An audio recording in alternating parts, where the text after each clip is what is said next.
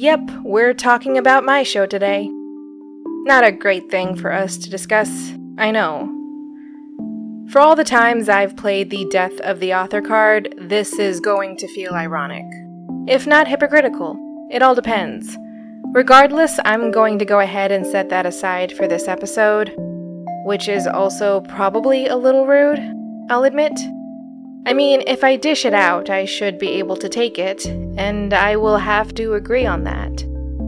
But that's not what I think this episode should be.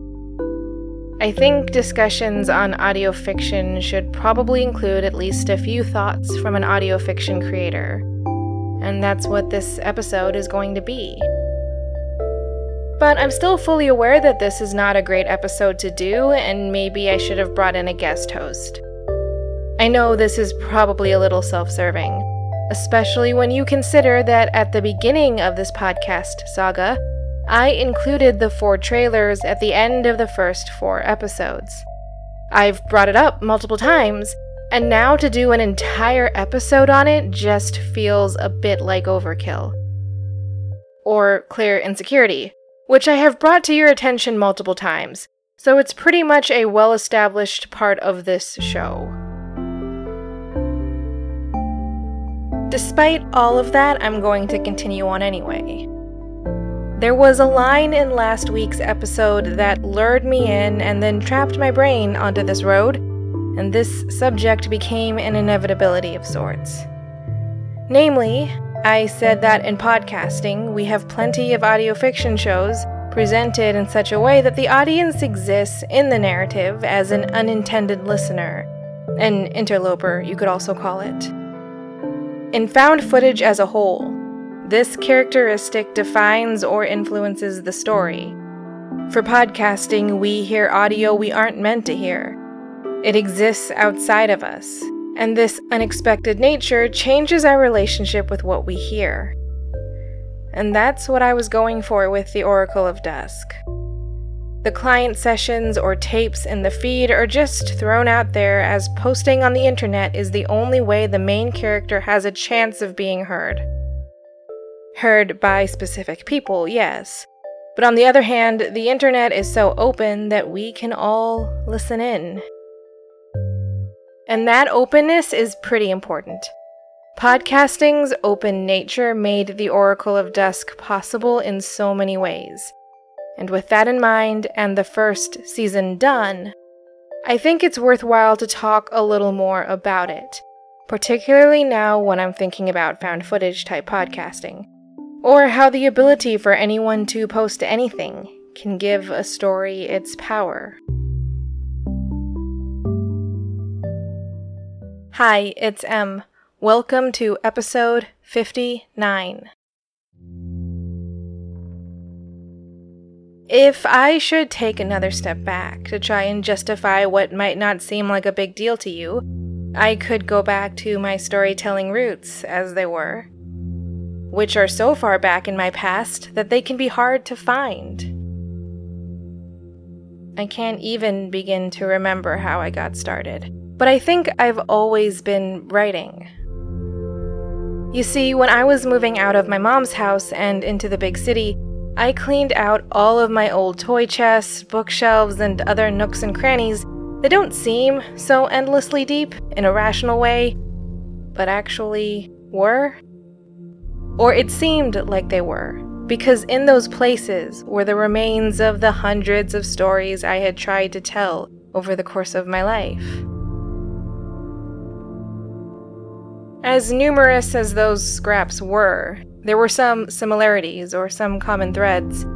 I stuck with things that would be considered novels or novel length mostly. I went through a poetry kick at one point, and the idea of short stories comes and goes. Before that is the typical child picture book type fare, complete with terribly illustrated pages. Terrible even by the standards of a young child. I just wasn't good at certain things. Even then, writing was a sort of coping mechanism for me. Elements of me were inserted into conflicts that vaguely mirrored my own, but were within the grasp of this superpowered version of me, or super abled self insert. The characters were all young women whose dads were sick, but it was okay because they are actually superheroes, or super good at an easily marketable skill, which helps them get the things they need to cure their dad. Whatever that may be. They were also usually social butterflies, which I decidedly was not. I don't know how much of it was just the social rejection that came from having a sick parent, or being the only mixed race child in what has to be one of the whitest schools in America. I mean, I stood out. Always. But I also had this sense of impending doom from that sick parent, which made holding conversations hard. Even with adults, if I am to be completely honest. Existential dread in a child is never a good look. At this point in my life, my relationship with this art form was a therapeutic one, using that term loosely. I certainly didn't grow in any way or confront any demons directly. I was just coasting, coping with the present. Writing was a way to communicate something that was bothering me, or to conquer an issue in my life that was way above my capabilities otherwise. Sure, there were other options I had, other things I could have been doing, like talking to people, but certain problems can compound, or limit your options. For example, it seemed like every family resource went to my dad and keeping him alive, which I was fine with, all things considered. But in time, I got a better grip on the whole life thing. And yet, despite the initial need fading away, I was still inclined to write and make stories. So I guess this has always been a part of who I am. Or it has been pushed so deep into my pen holding hand that it has infiltrated my DNA. Or I could have just been on a trajectory that I couldn't pull myself away from. Not that I wanted to. But the point is that this wasn't just something I felt like I had to do to survive on some metaphysical level anymore. It became something I love to do. Maybe even something to which I could devote myself professionally to, if there were any truth to be found in the many cliches that were being thrown at us when we were growing up. To that end, I tried traditional publishing, on top of graduate school to give you a sense of the timeline. But because I was working on the types of books that maybe only I would want to read, predictably, it was a scene I couldn't seem to break into. Then again, I was also young, inexperienced, and the type of client a literary agent wouldn't want to take such a big chance on. As a cautious person, I can understand their logic. But I also very much understood that no matter what direction I ended up taking in life, making things had to be a part of it. Self publishing was a thing I could do, I know. I was reminded of such, actually. But I liked the idea of having some sort of publishing community around me. Even if it consisted solely of the purely business type relationship a literary agent, editor, publicist, and writer all have amongst themselves. I mean, it's not great, but it's better than nothing. And I thought that there maybe was some community amongst established authors which is the sort of thing that seems both awkward and like the coolest thing ever. I have a feeling this is not a great arrangement, though I don't know for sure. But as a not very sociable person, relationships based on transactions and the conditions therein are things I can handle. I know it could fall apart at any moment, but I know the conditions around which it would, even if I can't control them. They are still somewhat avoidable somewhat. In the meantime, recreationally, I was digging deeper into my podcast listening, but because Apple didn't have an audio fiction category, though it will very soon, it was hard to find the audio fiction part of this world. And then I did. And then I didn't want to leave. The other part of this story, one that runs parallel, is a story that you may already know, or it has come up before. But to recap, I was starting to get these dreams about a professor who was very dear to me, who taught the class that changed my life and served as the example I was modeling my new life off of. A life, I should clarify, that was based on thoughtful consideration. Nothing else. Just philosophy, you could call it. Regardless of the word choice, I was happy, a feeling I didn't always have, and I did feel like I owed him something before the nightmare started. This was something I never forgot about, but with the nightmares, it seemed like a more relevant debt. I mean, sure, there wasn't much I could do to help him. But I mean, I could try. I thought I needed to say something, anything. Maybe something that could help him. Maybe it was just important to fill the silence. There was a chance that speaking to him would help, so didn't I have to do it? It doesn't really seem like an ethical quandary, does it? The answer just seems so obvious, but I couldn't do it. And it wasn't that anything had happened between us that made me so reluctant to speak to him. More like whatever connection there was between us was going to be collateral damage to a different falling out I had. And if he was okay, then I could accept that without issue. But the dreams were suggesting quite the opposite was true. And yet, they were just dreams, right? But I'd always had a different relationship with my dreams. I've had this weird ability, for lack of a better word, or I've been experiencing odd things, I guess. I catch glimpses of things at night in my dreams that come to pass in the coming days, but not in a deja vu type way. I mean, there's some interpretation involved. But it's not like the shifting type of interpretation where it can mean whatever you want it to mean if you put in enough effort there is no effort. I wake up and just know what the point was. I know something, and for a while I'm essentially waiting until it happens. And then it does. And I don't know what to say. It's impossible to believe, I know, but I've known about things I shouldn't have known about. Like family members who my parents decided to never tell me about because it wasn't going to do me any good anyway. And yes, that's a cheap piece of not evidence. I've seen the John Oliver piece on psychics and I agree with it. Yes, I agree with it. Look, I don't want this to be real, but I'm scared it is. And with the stakes so high, what do you want me to do?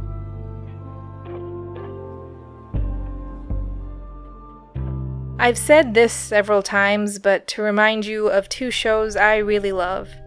Alice Isn't Dead starts with one woman trying to reach out to the wife who she thought was dead, but surprise, no, she isn't. And Within the Wires starts off as a set of relaxation tapes that aren't standard issue. Both shows were about reaching out through audio, calling out to what may be a void, but you know, someone is listening and it might be the right person. Or not.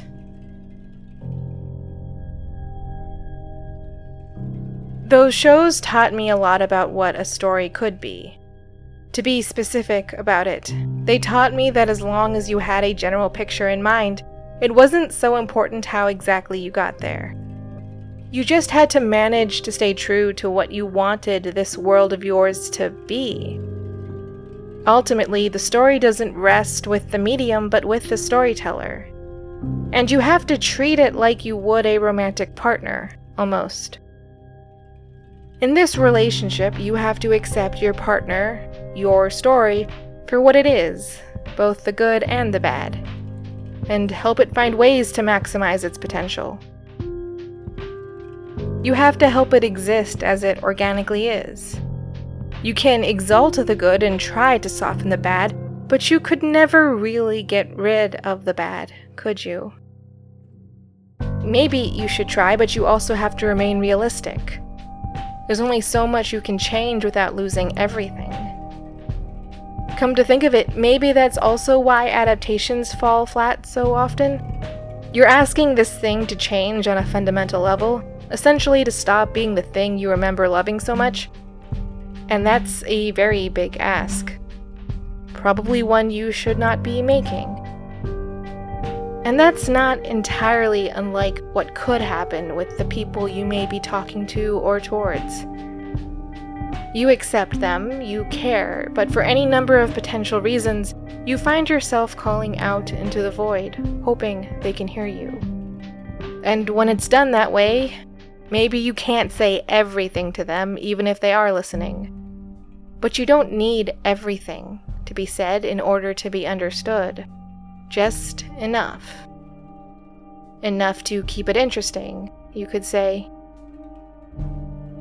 You have to reach out, but how can you do it? There are ways you should remember. There are so many ways to tell a story, particularly nowadays. There's a rational explanation to everything, you might be saying. Or it has been said so many times that I think someone somewhere is always saying it. It's been said to me, and by me. And here's the explanation that I settled on for the dreams. The only force telling me these things is myself. Simply put, my own two eyes. I've always been perceptive, overly smart, and slightly anxious. It creates a perfect storm, an inevitability of sorts. Because of my anxious nature, I'm desperately seeking out what could go wrong. And given how perceptive and smart I am, I see the evidence and put it together pretty quickly. I am always going to see things I wasn't meant to see and hear things I am not meant to hear. Like the fault lines at which we start to come together or connect. The effects of our interactions, the things we fear, the things we cannot do. I've seen so many things. We all do, I guess it's just not something most of us pick up on. And insofar as a force is involved, it's not a divine or cosmic one. It's just me. But while that makes for a nice solution, it isn't a complete one. In it, there will be some problems lingering the principal one being secrecy. Because that's the thing about forbidden information. It doesn't matter how you have it, you should never reveal it. Delphi's story started to come together. The threads interwoven in yet another perfect storm. This one for the better, I would hope. I found a way I could tell a story familiar to me that maybe some people couldn't otherwise understand, in a medium that was readily available to me and would contextually make sense for our protagonist as well. I know I keep harping on the fact that podcasting is open to anyone. It might be annoying to hear me repeat it over and over again, but this is a critical part of my experience. I don't doubt that the way I tell this story lacks the popular appeal necessary to be greenlit by any executive type figure. And it needs to be told this way. In my opinion. The only opinion that should actually matter. Yes, it let me make this story, but it also let Delphi tell it. You can easily assume that she has a computer, microphone, and the free software Audacity. She gets the music, somehow. But maybe you aren't thinking about the atmosphere so much. You just feel it. But as an extension of that, if the show isn't perfectly polished, you might be expecting that. You might forgive the mistakes of the actual editor, me, who is still trying to figure out what she's doing, because Delphi wouldn't know any better either. This is the story of the things I have witnessed yelled out into the void where the people who, in theory, it is about would be able to hear it. In the context of the story, those sessions or tapes are made for specific clients. Each includes enough details for the clients to figure out that they are the subject of the session, but at the same time, others in their life might not know. And it's done this way to honor the sense of privacy that has been otherwise taken away. I mean, it's what I would do to try and be respectful. But at the same time, it's something that anyone could listen to, and there's a virtue in that too. You know, there's a finite number of conflict types in literature, if you haven't heard, and the number is surprisingly low. The exact number varies depending on where you draw lines, but a human can face themselves, the environment, or another person. That sort of thing. It might be off putting to think about this, but our lives have that same sense of repetition, particularly when you consider all of us together. We all have our struggles, our pains, and our difficulties, but we share them, or they share similarities. And so lessons could also be shared, and should be. But I understand why we hesitate to take things that don't feel like ours. But I mean, if you don't know who a lesson is for, you might be more open to taking it to embrace it. Because maybe it is yours, or it could just feel like it. And that's why the first episode opens up like it does. To be completely honest, I went back and forth on how to do it for a couple months. I knew there would be a lot of people who would shut it off right away when they heard the word you. So, what was I going to do? What could I do for that few seconds to have value or meaning? Besides, give them something I think they, we, should hear more often. You are beautiful, I said, and I still stand behind that. The Oracle of Dusk is on whatever player you are using to listen to my voice and you should go check it out if you want. I just made an announcement on that feed about what comes next, and not to give anything away, but now might be a good time to go catch up on that show. Just saying.